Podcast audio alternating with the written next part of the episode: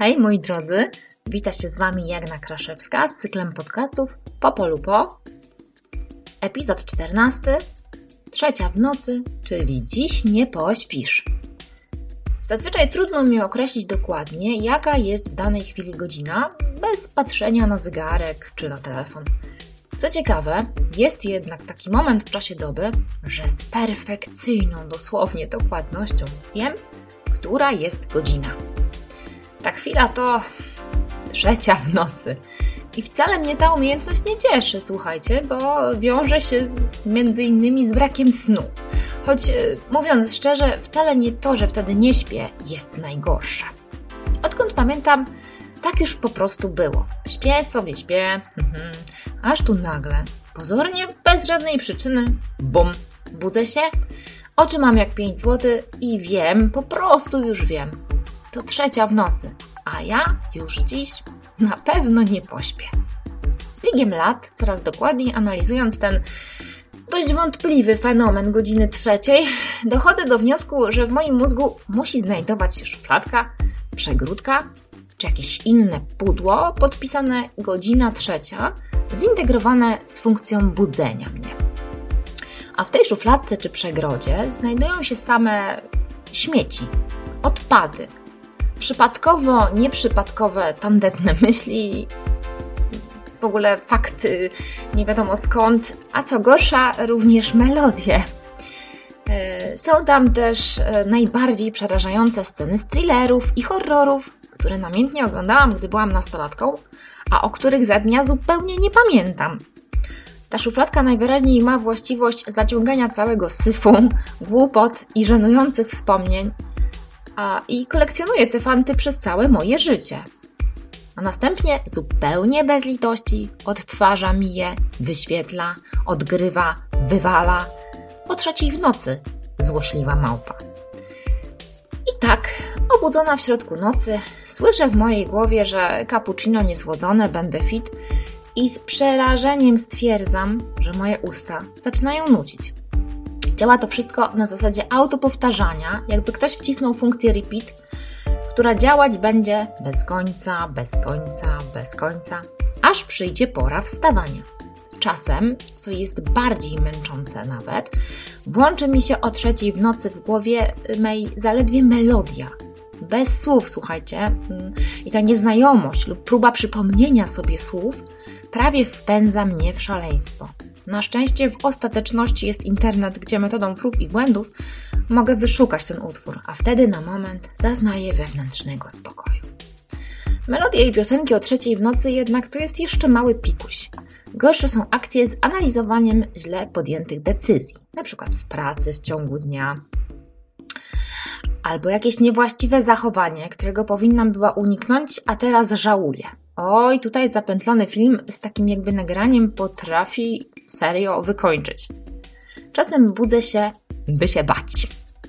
Tak, rozumiecie, nastaje trzecia w nocy, oczy mi się samoczynnie otwierają, a moje uszy w ciemności wychwytują jakieś oczywiście podejrzane szmery. Zaczyna się gorączkowa analiza. Czy to pies? A może dzieci chodzą? Jednak to chyba u sąsiadów. A nie, to pod moim łóżkiem, jak w tym filmie, i choćbyście mnie na torturach pytali w dzień, nie byłabym w stanie przypomnieć sobie tego filmu. A teraz, a jakże? O trzeciej w nocy mam go przed oczami. Klatka po klatce. Groza narasta i już wiem, co za potwór czai się pod moim łóżkiem i mam wizję krwawej jadki, która zaraz nastąpi. Jeden plus, że nie mam w domu schodów, więc nie postąpię jak bohaterki klasycznych amerykańskich filmów grozy i nie zacznę uciekać swoją drogą, nie wiem czemu, y, na górę, gdzie na bank potwór i tak by mnie dopadł. Ciężko jest także z powtarzającym się dość często punktem programu o trzeciej w nocy, który nazywam cięta riposta. Chwile i przemyślenia te obnażają bowiem mój brak szybkiego refleksu w pewnych sytuacjach. Najwyraźniej mocno to mnie dręczy i długo we mnie sieci, skoro to wstrętne pudło w moim mózgu właśnie tym mnie raczy po nocy. O co dokładnie chodzi? O elokwentną, oczywiście inteligentną, odrobinę uszczypliwą wypowiedź, taką kontrę, którą powinnam była dać w jakiejś dyskusji, która ostatnio miała miejsce w jakiejś takiej sytuacji właśnie życiowej, ale tego nie zrobiłam. Jakoś mnie zatkało po prostu. Czyli na przykład szef się o coś czepia, a ja milczę potulnie, zamiast inteligentnie i z kulturą osobistą dać mocny odpór. Niezbyt sympatyczna koleżanka przy wszystkich rzuca jakimś złośliwym komentarzem, a ja mówię tylko yy, zamiast zabłysnąć oratorsko. I tak dalej. W takich sytuacjach dopiero, dopiero wtedy, gdy znajdę właściwą odpowiedź, gdy ułożę sobie tekst mojej wypowiedzi, kiedy zabłysnę, no wtedy to już sama przed sobą, ale jednak zawsze, właściwą cienką ripostą, dopiero wtedy będę mogła zasnąć. E, o trzeciej w nocy jest też dział dotyczący dzieci, na który składają się najczęściej nocne rozterki typu może nie trzeba było podnosić głosu, w końcu jak nie wyniosą śmieci, to świat się nie zawali, a te, co wypadły na podłogę, to przecież mogłam slalomem ominąć. Może pójść przeprosić? Teraz? Ale chyba śpią. Ojej, takie biedne te dzieci, a ja taka podła. Na liście nocnych, męczących mnie myśli są też całkiem takie odczapy.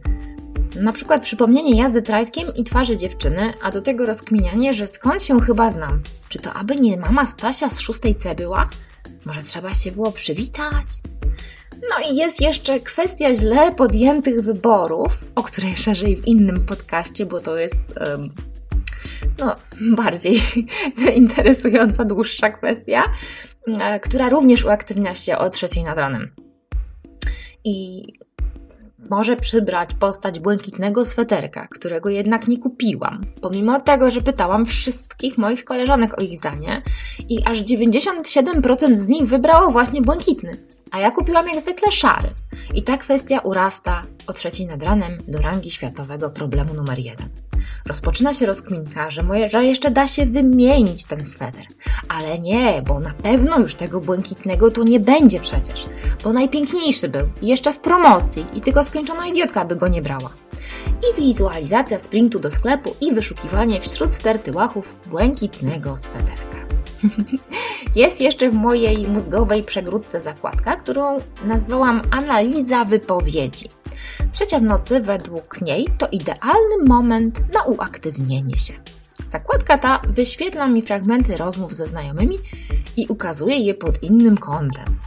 Pozornie na przykład niewinne zdanie, rzucone przez znajomą w pracy brzmiące ładnie ci w tej luźnej bluzeczce. O trzeciej nad ranem nabiera zupełnie innego wydźwięku. Powiedziała w tej luźnej bluzeczce, myślę. Aha, czyli pewnie chciała dać mi do zrozumienia, że przytyłam. I tak dalej, i tym podobne. Kreatywność pudła w mojej głowie, oznakowanego etykietką trzecia rano, nie ma końca. Podobnie jak głupota. Jest bezdenna.